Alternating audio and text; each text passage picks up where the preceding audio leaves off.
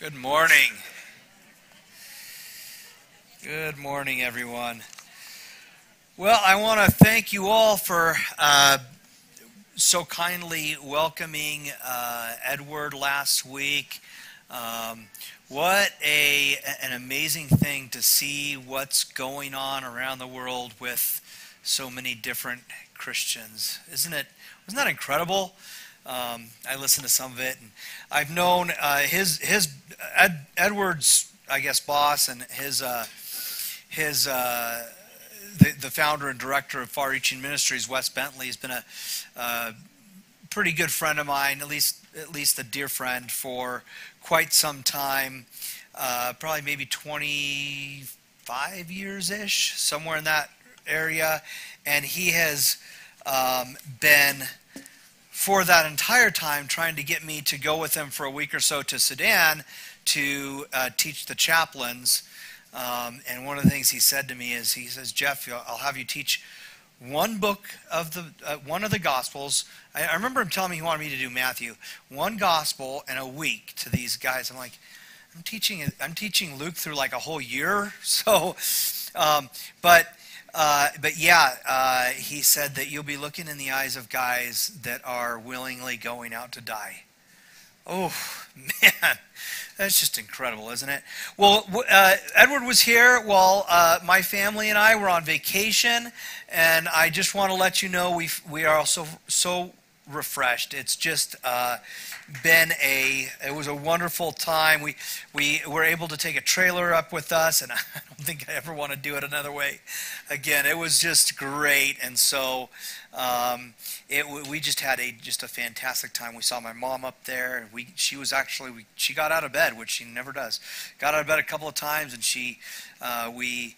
We all watched the Super Bowl together. We stayed at the beach a couple of nights, and boy, it was just a, just a refreshing time. And, uh, you know, really, I, I, I, tried to put my phone away. A lot of people ask, How was your vacation? How was your. So, sorry I didn't get back to everybody. Um, it was fantastic.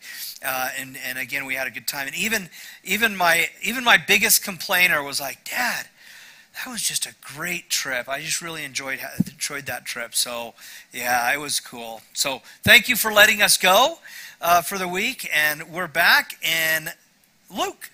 And uh, this is it's going to be exciting today. Uh, we have we have a great uh, passage here, and so we're in Luke chapter four, verse fourteen. And we're going to read through verse 30. So let's go ahead and, and uh, begin to read. It says, And Jesus returned in the power of the Spirit to Galilee, and a report about him went through the surrounding country, and he taught in the synagogues, being glorified by all. And he came to Nazareth, where he'd been brought up, and as was his custom, he went to the synagogue on the Sabbath day, and he stood up to read. And the scroll of the prophet Isaiah was given to him. He unrolled the scroll and found the place where it is written The Spirit of the Lord is upon me, because he has anointed me to proclaim good news to the poor. He has sent me to proclaim liberty to the captives and recovering of sight to the blind, to set at liberty those who are oppressed, and to proclaim the year of the Lord's favor. Verse 20, and he rolled up the scroll and gave it back to the attendant and sat down, and, his, and the eyes of all the synagogue were fixed on him, and he began to say to them, Today this scripture has been fulfilled in your hearing. And all spoke well of him and marveled at the gracious words that were coming from his mouth. And they said, Is this not Joseph's son? And he said to them, Doubtless you will quote me this proverb Physician, heal yourself. What we have heard you did at Capernaum, do here in your hometown as well. And he said, Truly I say to you, no prophet is acceptable in his hometown. But I tell you the truth, there were many widows in Israel in the days of Elijah when the heavens were shut up three years and six months, and a great famine came over the land, and Elijah was sent to none of them, but only Zarephath in the land of Sidon, to a woman who was a widow, and there were many lepers in Israel in the time of the prophet Elisha, and none of them was cleansed, but only Naaman the Syrian. When they heard these things, all the synagogue were filled with wrath And they rose up and drove him out of town and brought him to the brow of the hill on which their town was built, so that they could throw him down the cliff. But passing through their midst, he went away. Oh, our good and gracious God, we lay this morning before you, this text that we will study. We ask that you would speak to us, Lord. God, we know that you are the one true God. Let us not only like the idea of Jesus, but love Jesus. Um, Lord, let us um, seek him, sit at his feet, and receive and embrace his words. God, we pray that you would speak to us this morning. Teach us, Father, to be submissive servants. Teach us to live in your word. And help us to understand what you have for us this morning. God, we ask your Holy Spirit would come and inhabit this place and our hearts as we as we worship you by reading and by studying your scriptures that you have given us to know you by. We give this time over to you and to the scriptures that you have inspired. In the name of the Lord Jesus. Amen. I remember as a college kid, I took a, a class called Aviation Safety and Accident Investigation. It was about 26, 27 years ago, maybe longer.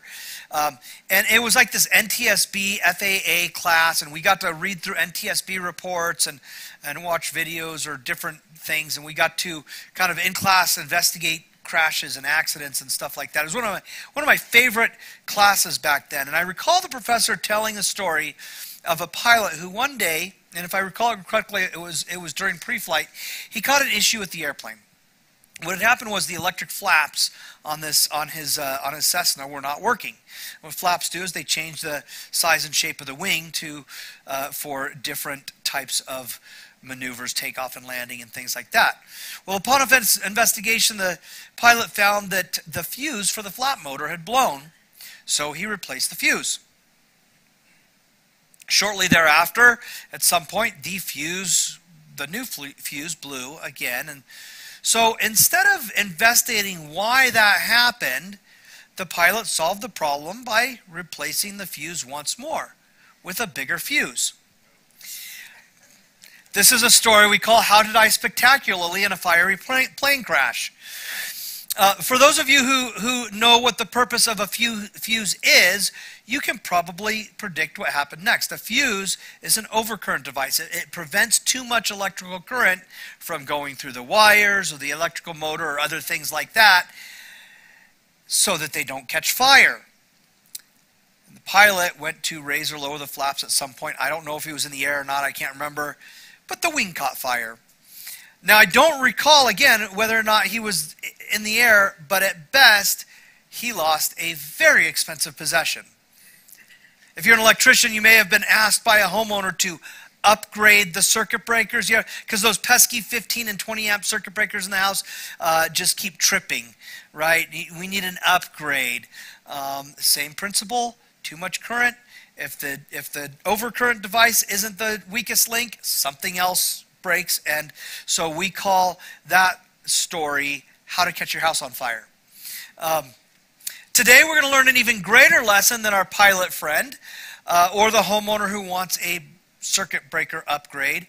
We will call that story How to Reject Jesus. And rejecting Jesus is much easier than installing a fuse or a circuit breaker. Any of us can do it, and we need very little instruction at all. In fact, we don't need any instruction. It comes very naturally to us. And it's just like what the people in Jesus' own hometown did. And this is the most dangerous story of them all.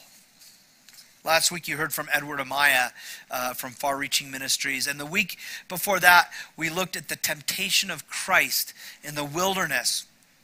And we spent a bit of time speaking about spiritual warfare and how it affects us. And we've all seen so much spiritual warfare around us, whether we have recognized it or not. And this week, Jesus goes from there and he heads back to Galilee and he uh, begins his public ministry.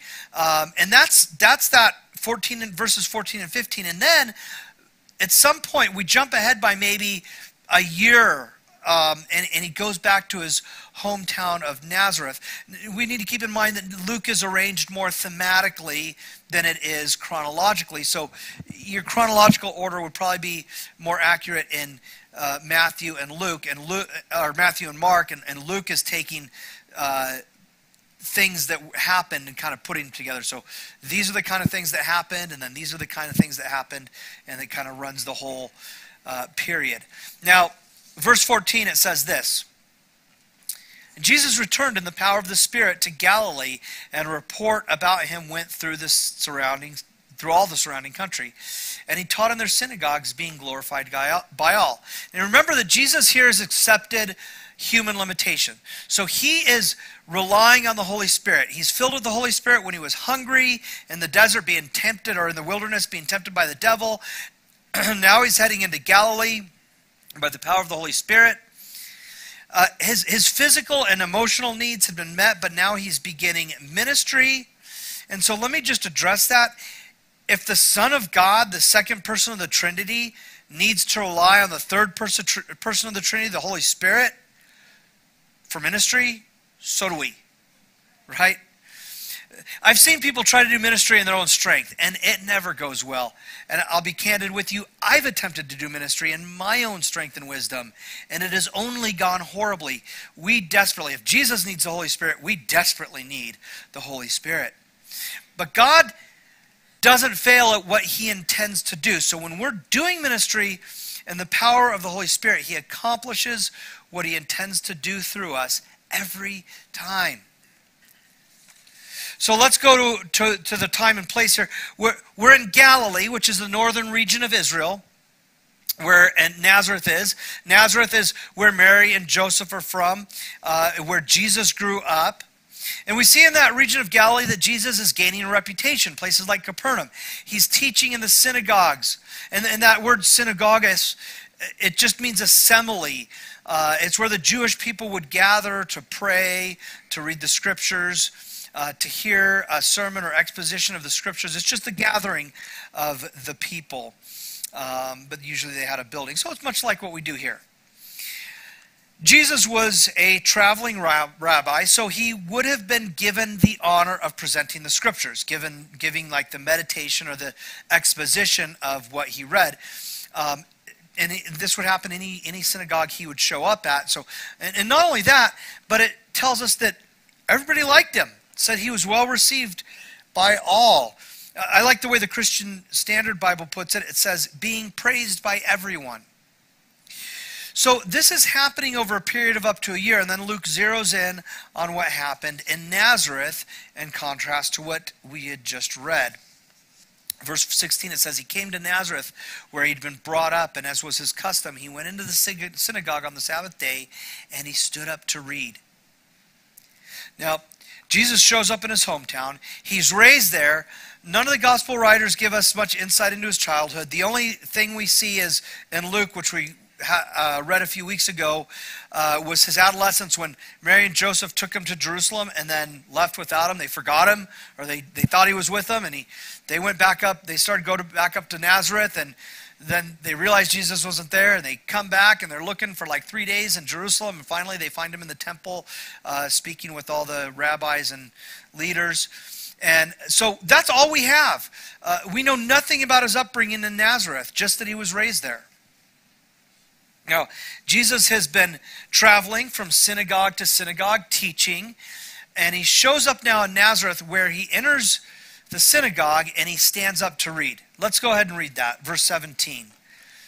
And the scroll of the prophet Isaiah was given to him. He unrolled the scroll and found the place where it was written The Spirit of the Lord is upon me, because he has anointed me to proclaim good news to the poor. He has sent me to proclaim liberty to the captives and recovering of sight to the blind, to set at liberty those who are oppressed to proclaim the year of the Lord's favor. Now, a visiting rabbi would come in, and attend, an attendant would hand them, them the scroll. We can't be sure if the scroll was just picked at random, or if the attendant chose it, or Jesus chose it, uh, if he was, if it was requested by him. But uh, in any case, what he does is he reads out of part of Isaiah 58 and 61. Is what Isaiah 61, 1 and 2 says. And remember, this is a summary. He's not telling the. He may have read the whole several chapters of Isaiah. They didn't have it broken up in chapters and verses quite like we do. It says, the Spirit of the Lord God, this is verse 1 and 2, Isaiah 61, 1 and 2. The Spirit of the Lord God is upon me because the Lord has anointed me to bring good news to the poor. He has sent me to bind up the brokenhearted, to proclaim liberty to the captives, and the opening of the prison to those who are bound, to proclaim the year of the Lord's favor and the day of vengeance of our God, to comfort all who mourn. And then in Isaiah 58, a couple of chapters back, verse 6, it says, Is this is not this the fast that I chose to loose the bonds of wickedness, to undo the straps of the yoke, to let the oppressed go free, and to break every yoke? Isaiah in these passages is describing the coming Redeemer or Messiah, or if it was the, in the Greek, the Christ or Christos. Isaiah describes the servant of God, and, and the apex of his mission is expressed in Isaiah 53 to bear the sin of his people. His mission is twofold to be the savior of the people by bearing their sins, and to be their just Lord and conqueror. Now, the Jews in the, Jesus' day would be primarily concerned with that second part. The Jews would be looking at redemption primarily in terms of deliverance from the Roman Empire and also, you know, some sort of national independence. So, because that is actually the oppression that they felt every time that they woke up to see another day. And they would be looking at God's wrath as the expression of justice toward their oppressors. So to them, the natural reading would make Israel the object or the recipient of the good news. Uh, they would identify themselves as the poor or the victims of Rome which is not a bad interpretation, really, but they left part of it out. The text mentions the poor, the captives, the blind, the oppressed, and we would see these as legitimately marginalized people, wouldn't we? Uh, we don't want to over spiritualize this and neglect those who are physically marginalized or disabled. Jesus is concerned about both spiritual and physical poverty. But we will see that the Nazarenes Jesus the Nazarenes Jesus is speaking to don't seem to be as concerned with the first part of the servant's mission to be the savior of them by bearing their sins. They were thinking about the social conditions to the exclusion of their own spiritual poverty. Here's something Kent Hughes said about it. He says the, the word poor can cover poverty of every kind. But the emphasis here is on a conscious moral and spiritual poverty, which often is the lot of the financially poor. The rich are less likely to be aware of their spiritual poverty. Isn't it interesting how the Bible um, can be just so practical? Like living, living in the richness of God's grace and being obedient to Him oftentimes uh, prevents some of those lifetime uh, lifestyle choices and habits that can oftentimes lead to uh, physical poverty. But even those who sense a need to be redeemed from something often see themselves as victims. They don't need to be saved from themselves, but from whatever outside source is oppressing them. We need, we need humility to recognize that our biggest oppressor is the sin that we choose to live with. So let, let's move on here. Moses, Elijah, and Elisha, they're prophets. They all performed miracles. They were just men that God used as prophets. They were not divine in any way. Today we can read uh, in the New Testament about the apostles who were not divine people, they were just human beings also performing miracles. None of these had any supernatural power of their own, it didn't come from them. They relied upon the Holy Spirit. And Jesus, it says, also relies here on the Holy Spirit or the third person of the Trinity because he had voluntarily taken on human flesh and all of its limitations. Verse 20. Luke 4:20 it says he rolled up the scroll and gave it back to the attendant and sat down. And the eyes of all in the synagogue were fixed upon him. In the synagogue, the rabbi would stand to pray and to read, and then he would sit down to give the teaching or to explain the text. And, and that's like the sermon. I have a dear friend in, in Cuba, New York, uh, where we were before we came here. And he has a stool that he sits on when he preaches. He's my age. He's not an old guy, but he sits on a stool when he preaches because he doesn't want to appear to be like a stiff, formal sermonizer um, kind of a pastor. And a lot of people out there, they, they find that very appealing. And I, I think for me, I'm probably too relaxed when I'm sitting, and I, I have a hard enough time keeping people awake when I'm standing up, so I will stand. At any rate, the rabbi would sit on a bench or stool, some kind of chair, and the people would sit at his feet on the floor. And I don't know why, when I read this, my mind went straight to kindergarten. Do you remember kindergarten? The teacher would sit in the, we would have these little plastic, like the, I remember them being orange or yellow or like brown. The chairs with like the three little holes in it in the back, the plastic chairs with the metal legs. And then the teacher had the giant version of that. You remember that? And the teacher would sit down in the gigantic version of our little orange chairs and, then we would all sit on the floor at story time. And we'd all sit, they, at the time they called it Indian style. And um, apparently that's offensive now. So we don't call it that anymore. I, I, when I was in seminary, I, sub, I, I, I was a substitute teacher and I subbed in a few kindergarten and first grade classes. And um, the, what they call that now is crisscross applesauce. So now it's just ridiculous. But so my my image of this whole scene in Luke is here's Jesus in all black with the little curly sideburn thing that the, that the Jews wear and a rabbi hat sitting on a plastic chair while a bunch of Jewish people in like their yarmulkes sit crisscross applesauce with their chins in their hands just kind of looking up at him like he's about to read Dr. Seuss. Like, well, what's he going to say? They heard things about healings and miracles and I wonder how this is. I, I know if I was Jesus, I wouldn't be a good Jesus. I would. I wonder how long he just sat there silent, keeping them in suspense, like while they just glared at him. Right? And and at this next moment, he could have just, after he says that, he could just drop the mic and walk away. This is what he says. He goes in verse 21. Today, this scripture has been fulfilled in your hearing drop, walk away. Like, what? Whoa! Like, dude, this guy just claimed to be Christ. Can you imagine being in that room? Like, I heard a story some time ago of somebody who walked in a mental hospital and was met immediately by a patient, um, Joan of Arc. Joan of Arc? Um, he goes, you're, you're, you're Joan of Arc? Well, indeed I am, Joan of Arc. Man replied, well, who, who told you you were Joan of Arc? The man confidently replied, God did. And from down the hall, another voice cried out, I did not. Only Jesus can make that claim uh, to be everlasting God. Only Jesus can claim to be my Messiah and be right about it. So you have to understand to these all these Jewish people sitting crisscross applesauce around Jesus, this was shocking. This was shocking. Is this guy crazy? Is he trying to start a cult? Like, we know this guy. He's Joe's kid. How in the world is he the Messiah? What is he saying?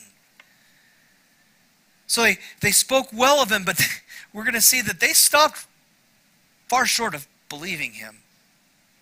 They were astonished, which, and that could be a positive or a negative thing, but we see them start to turn here. Verse 22 says, And all spoke well of him and marveled at the gracious words that were coming from his mouth. And they said, Is this not Joseph's son? To, uh, about their amazement, this is what Kent Hughes said. He said, But that is as far as it went. They had all known him since he was a mere boy. They had known him as the nice little lad down the street or a playmate, and later as the carpenter. Their admiration apparently degenerated into cynicism. Isn't this Joseph's son? They admired his words, but they were totally unmoved and unaffected by their meaning. John Calvin makes this note. He says, Here Luke draws our attention first to the truly divine grace which breathed in the lips of Christ, and then presents a lively picture of the ingratitude of men. I love here that Jesus puts grace in motion by using gracious words. Oh, that we would learn that. Gracious words. They were so gracious, these words, that the people marveled. But, but the Nazarenes were like so many who will show up in churches around the world this morning, or who already have, who have or will hear the gospel. They'll hear the truth of Jesus. They'll hear the scriptures read, and they will walk away completely unaltered by it. And remember, Luke is not he's not recording this whole sermon verbatim. This is a summary. But the Jews here, make no mistake, they understand exactly what he is insinuating. One commentator said, It may be that spoke well, or literally bore witness, really means bore witness against him. And were amazed may indicate annoyance rather than acceptance. There's a possibility there. The most important question that we, any of us, any of us in this room can ask is who is Jesus? Allow me to quote Sproul. R.C. Sproul says, There is no more important judgment that you will ever make answering than answering the question, Who is Jesus? Sit there for a moment in your imagination on the floor in the synagogue. You've just heard the text, you've just heard the word of God, and now you hear the Son of God saying, I am He. What's your response? Do you leap for joy and say, Thank you, God. We've waited so patiently? Do you want to run up and hug his neck and say, We're so glad, Jesus, to know that you are the Messiah? That is not, or that was not the response in Nazareth. They, they couldn't swallow what Jesus was saying to them, he's just a common person. A lot of quotable stuff this week. I read some great commentaries. Here's one by here's a quote by Philip Ryken. He said they knew they knew that he was Joseph's son, but they did not believe that he was the Christ, and they wanted some kind of proof. They had heard stories about what he had done in the nearby village of Capernaum. As far as they were concerned, if Jesus wanted them to believe, he had to show them what he could do. His preaching wasn't enough. They wanted him to perform. 1 Corinthians chapter 1. This is one you could underline or highlight in your Bibles. 1 Corinthians chapter 1. For the Jews demand signs and Greeks seek wisdom. But we preach Christ crucified, a stumbling block to the Jews and folly to the Gentiles. But to those who are called, both Jews and Greeks, Christ, the power of God and the wisdom of God. The Jews demand a sign, the Greeks seek wisdom. See, the flesh does not want to believe what it cannot understand or control. The claims of Jesus would be absurd and outlandish had they been made by anyone else. And to these people, he was just another guy. Let's move on to verse 23. He said to them, Doubtless you will quote me this proverb, Physician, heal yourself. What we've heard you did at Capernaum, do here in your hometown as well. And he said, Truly I say to you, no prophet is acceptable in his hometown. But in truth I tell you, there were many widows in Israel in the days of Elijah. When the heavens were shut up three years and six months, and great famine came over all the land. And Elijah was sent to none of them, but only to Zarephath in the land of Sidon to a woman who was a widow.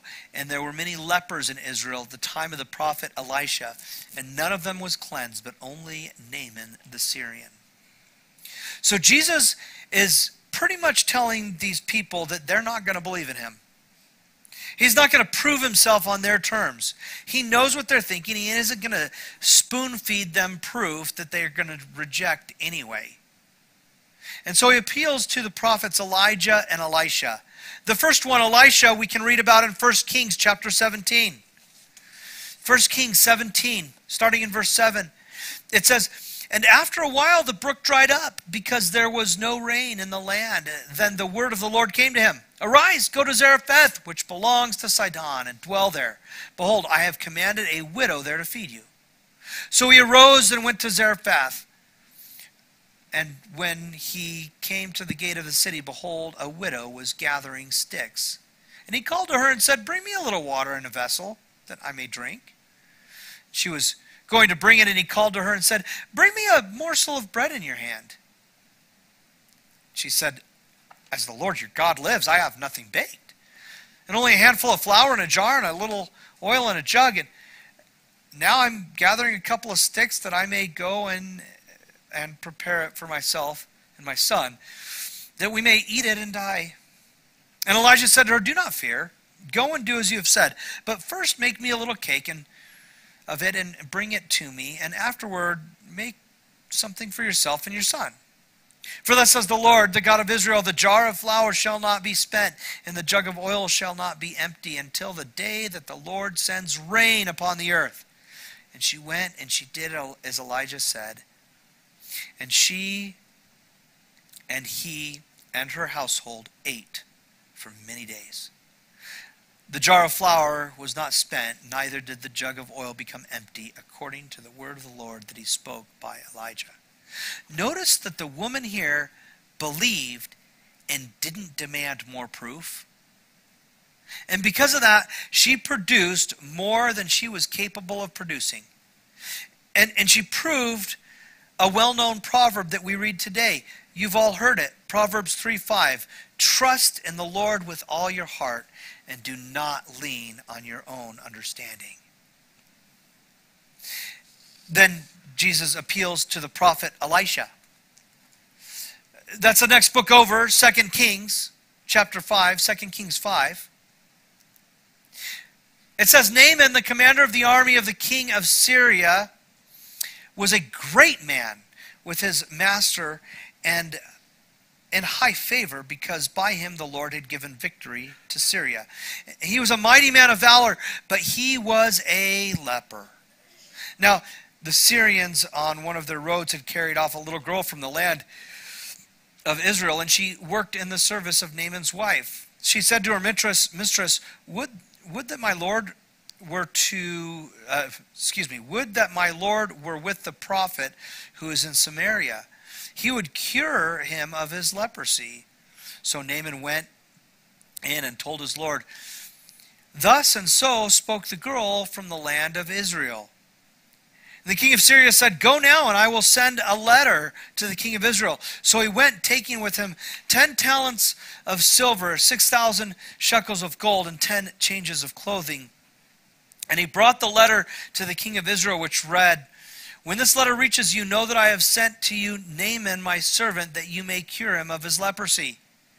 And when the king of Israel read the letter, he tore his clothes and said, Am I God to kill and to make alive? That this man sends word to me to cure a man of his leprosy? Only consider and see how he is seeking a quarrel with me. But when Elisha, the man of God, heard that the king of Israel had torn his clothes, he sent to the king, saying, Why have you torn your clothes? Let him come now to me, that he may know that there is a prophet in Israel. So Naaman came with his horses and chariots and stood at the door of Elisha's house. And Elisha sent a messenger to him, saying, Go and wash in the Jordan seven times, and your flesh shall be restored, and you shall be clean. But Naaman was angry, and he went away, saying, Behold, I thought that he would surely come out to me and stand and call upon the name of the Lord his God and wave his hand over the place and cure the leper. Are not Abana and Pharpar, the rivers in Damascus, better than all the waters in Israel? Could I not wash in them and be clean? So he turned and went away in a rage, but his servants came near him and said, My father, it is a great word the prophet has spoken to you. Will you not do it? Has he actually said to you, Wash and be clean? So he went down and dipped himself seven times in the Jordan according to the word of the man of God, and his flesh was restored like the flesh of a little child, and he was clean. Both of these accounts would have been very well known to any faithful Jew. And we see that men, Naaman had to humble himself. There was no ceremonious event that would heal him. And at first it angered him, but his servants convinced, convinced him to obey the prophet. And this was Christ's message to his audience here, the Jews in their yarmulkes sitting in crisscross applesauce, right? He isn't going to go around with great pomp and prestige healing people with an elaborate golden scepter. He was born in a barn. He was raised in Nazareth, which is the northern Israel equivalent to Barstow. There's nothing exciting about him. Isaiah 53 2 says, For he grew up before him like a young plant and like a root out of dry ground. He had no form or majesty that we should look at him, and no beauty that we, we should desire him. There was nothing special about Jesus except that he was Messiah, that he is the everlasting God. Here's how the people devolve in their response. Verse 28.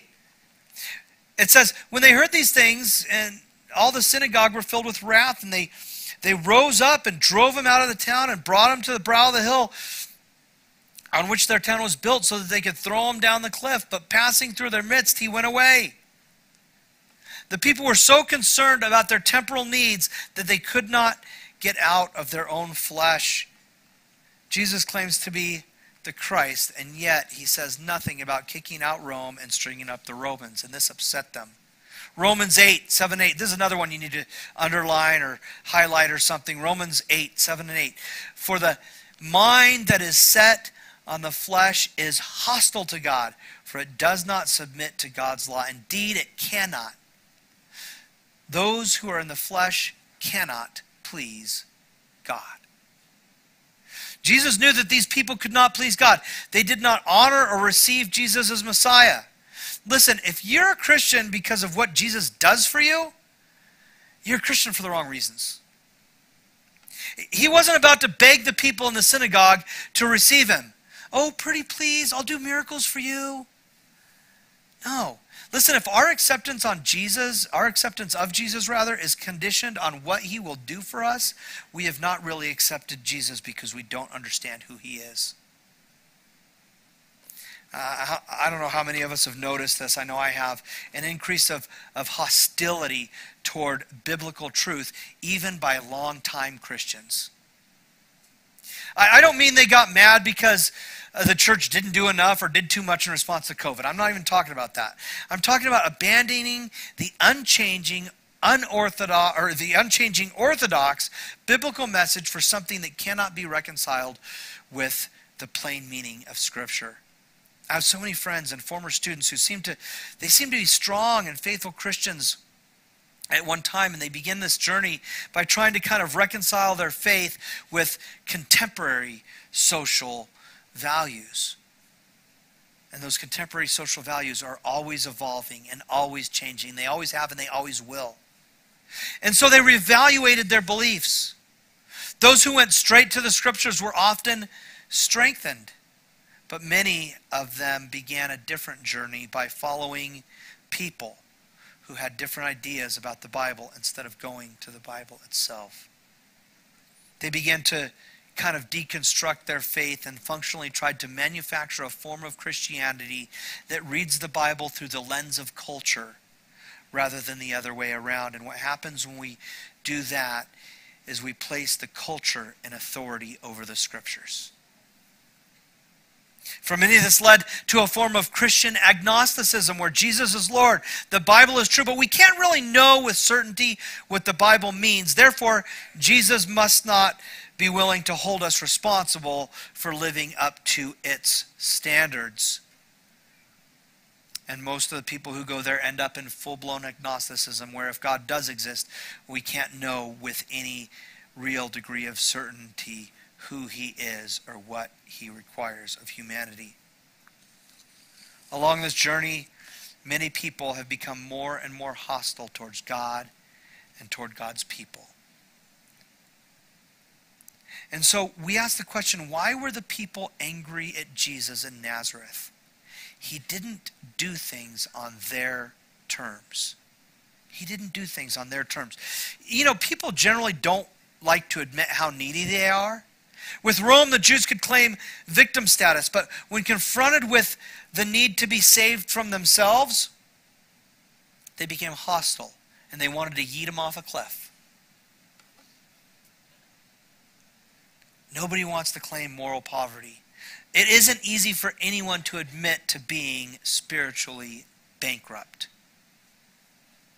The, the idea that Jesus was well received in Nazareth, or, or rather, the idea of Jesus, the idea of Jesus was well received in Nazareth. They liked the idea of Jesus, but Jesus himself was rejected because he didn't fit their, their, their manufactured ideas of Messiah two or three years later, the people of Jerusalem, they loved the idea of Jesus. They loved the idea of Jesus so much that they ran out to him with palm branches. They laid their own clothes down for Jesus to trample over with the colt, and they ushered him into the city like a king. But they soon realized that he would not act according to their perceptions of Messiah. They were so closely married to their eschatological end times ideas that they rejected him and they killed him as a fraud. But you know what's interesting about that? God took that, and that's our hope. The fact that Jesus went to the cross for our sins, took the penalty of sin upon himself. Today, we have many ideas about Messiah out there, very appealing to our culture. In fact, go outside of the church. Everybody likes the idea of Jesus in and out of the church. We all like the idea of Jesus. But when he doesn't operate on our social or political or religious terms, how are we going to respond to that? Augustine said, if you believe what you like in the gospel and reject what you don't like, it's not the gospel that you believe, but yourself. You see, we like to blame everyone else for our social and spiritual poverty. And then we look everywhere but the Bible for answers to cure it. Many people uh, years ago thought that Barack Obama had all the answers and that his politics, his policies would bring ju- uh, peace and justice and prosperity for all. And for many, he was like this political messiah figure. But he, he failed to live up to those expectations. And it wasn't because uh, he wasn't a nice guy, and it wasn't because of the Republicans, or it wasn't because the racists or those that opposed him. He failed to live up to the hype because he's not the Messiah. And so then we looked the other direction for a socio political Messiah and elected Donald Trump, who made the same promises of justice and peace and prosperity through vastly different policies. And he too failed to live up to the pedestal that he was put on. And, I, am not going to suggest that either one of these men had bad intentions or wrong intentions, but they were human. Both of these men had information and ideas, but only Jesus has the answers. In the end, when we look to presidents or governors or government agencies or news sources, social media, any other earthly power for the answers, we will only find failure and disappointment because all they have to offer is information and ideas. Only the God of the universe has the answers. And sometimes those answers are different than we expect or want them to be. The Christian church is really good at looking for answers in politics and finances and good behavior and, and all these other things, and Dave Ramsey and all these things. And all these things can be good things, but they can also distract us from looking to God for the answers. I'm not pointing a finger here at IBC. In fact, I've been with a number of churches, and I can say that we are eons beyond many of the churches out there. But if we're to be honest, I really do believe that we still do this more often than we realize. We have uh, some of our favorite authors and some of our favorite uh, organizations and and and um, things that we look to for answers. And, and, and listen, none of those things are bad things. Those are all good things, or can be at least. But we need to understand that good ideas are still ideas. Only Jesus has the answer. Only Jesus has the answer. I'd like to close with a story that I read in Kent Hughes' commentary. Goes like this A large, prestigious British church had three mission churches under its care. On the first Sunday of each new year, all the members of the mission churches would come to the parent church for a combined communion service. In those mission churches located in the slums of a major city were some outstanding cases of conversions thieves, burglars, and others. But all knelt as brothers and sisters side by side at the communion rail. On one such occasion, the pastor saw a former burglar kneeling beside a judge of the Supreme Court of England, the very judge who had sent him to jail where he had served seven years. After his release, this burglar had been converted and become a Christian worker. After the service, the judge was walking out uh, with the pastor and said to him, Do you notice? Did you notice who was kneeling beside me at the communion rail this morning? Two walked along in silence for a few more moments, and the judge said, What a miracle of grace. The pastor nodded in agreement. A marvelous miracle of grace indeed. The judge then inquired, But to whom do you refer? The former convict? The pastor answered. The judge said, I was not referring to him. I was thinking of myself. The minister, surprised, replied, You were thinking of yourself? I, I don't understand. You see, the judge went on, it's not surprising that the burglar received God's grace when he left jail. He had nothing but a history of crime behind him. When he understood that Jesus could be a Savior, he knew that there was salvation and hope and joy for him. and he knew how much he needed that help. But look at me. I was taught from the earliest infancy to live as a gentleman, that my words were to be my bond, that I was to say my prayers, go to church, take communion, and so on. I went through Oxford, obtained my degrees. I was called to the bar, and I eventually became a judge. I was sure I was all I needed to be, though in fact, I too was a sinner. Pastor, it was God's grace that drew me. It was God's grace that opened my heart to receive Christ. I'm the greater miracle. Friends, those of us who feel least like we need God's grace very well may be the ones who need it most. As we come before the Lord's table this morning, I want us to reflect on how we can become so hostile to our own Lord when we're confronted with our helpless condition and our desperate need for Him. I want us to commit to embracing him on his terms, not our own. May we come to him without expectation for ourselves, but for his glory. And, and, listen, if you haven't crossed the line of faith yet, you haven't repented of your sins and placed your faith in Christ Jesus, we would respectfully ask that you honor our sacred right by not participating. But we would also ask that you would come to Jesus this morning. Repent of your sins. Surrender fully to Jesus and all faith and trust. And, and if you do, I would ask that you would please see one of us. See me. Um, I, I, I see uh, several people out. Lance is back there. Uh, Jim and Luana back there. Uh, Dennis is over here, my wife. Uh, there are so many of us who would love to pray with you if you make that step today. The rest of us, please hold on to your communion elements that you have, and uh, we're going to receive together. And as we do that, I'd ask that you would reflect on this thought. We all really like the idea of Jesus, but do we love Jesus?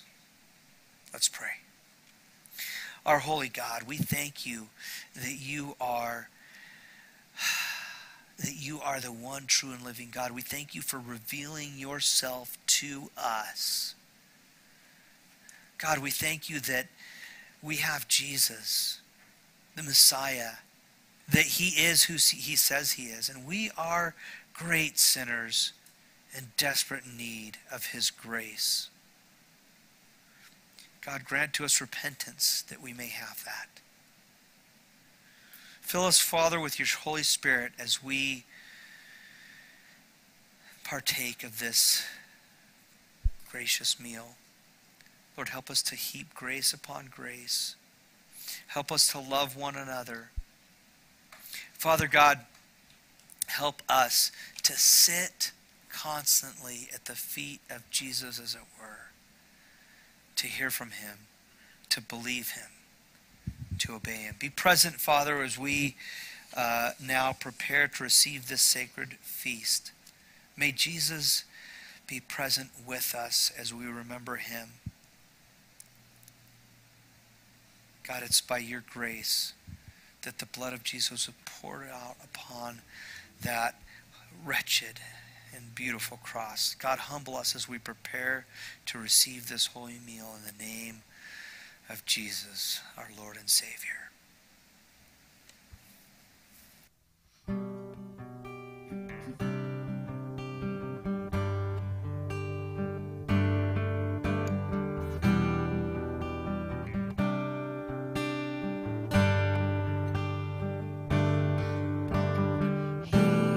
My heart, Lord. Here's my heart,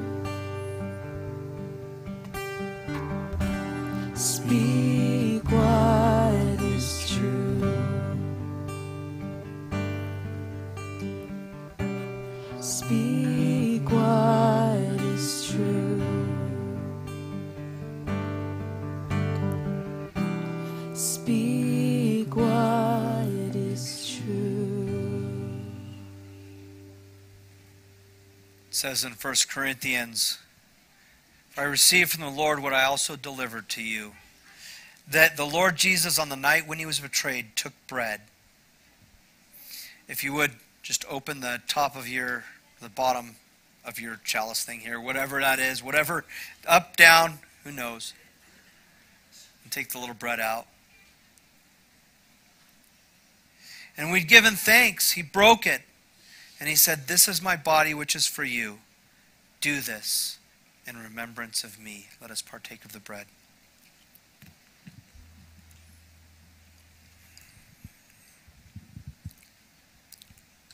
And you're going to want to be careful opening this other piece. That's grape juice. It stains. You want to stay, be stained by the blood of Jesus, not grape juice. Continues in the same way. He also took the cup after supper, saying, This cup is the new covenant in my blood. Do this as often as you drink it in remembrance of me. Let us partake together.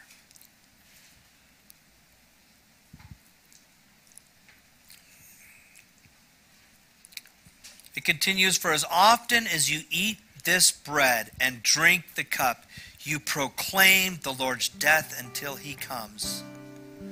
And we cry out, God, come, Lord Jesus. We await your holy presence and long to serve with humility and gratitude on your terms and your kingdom forever.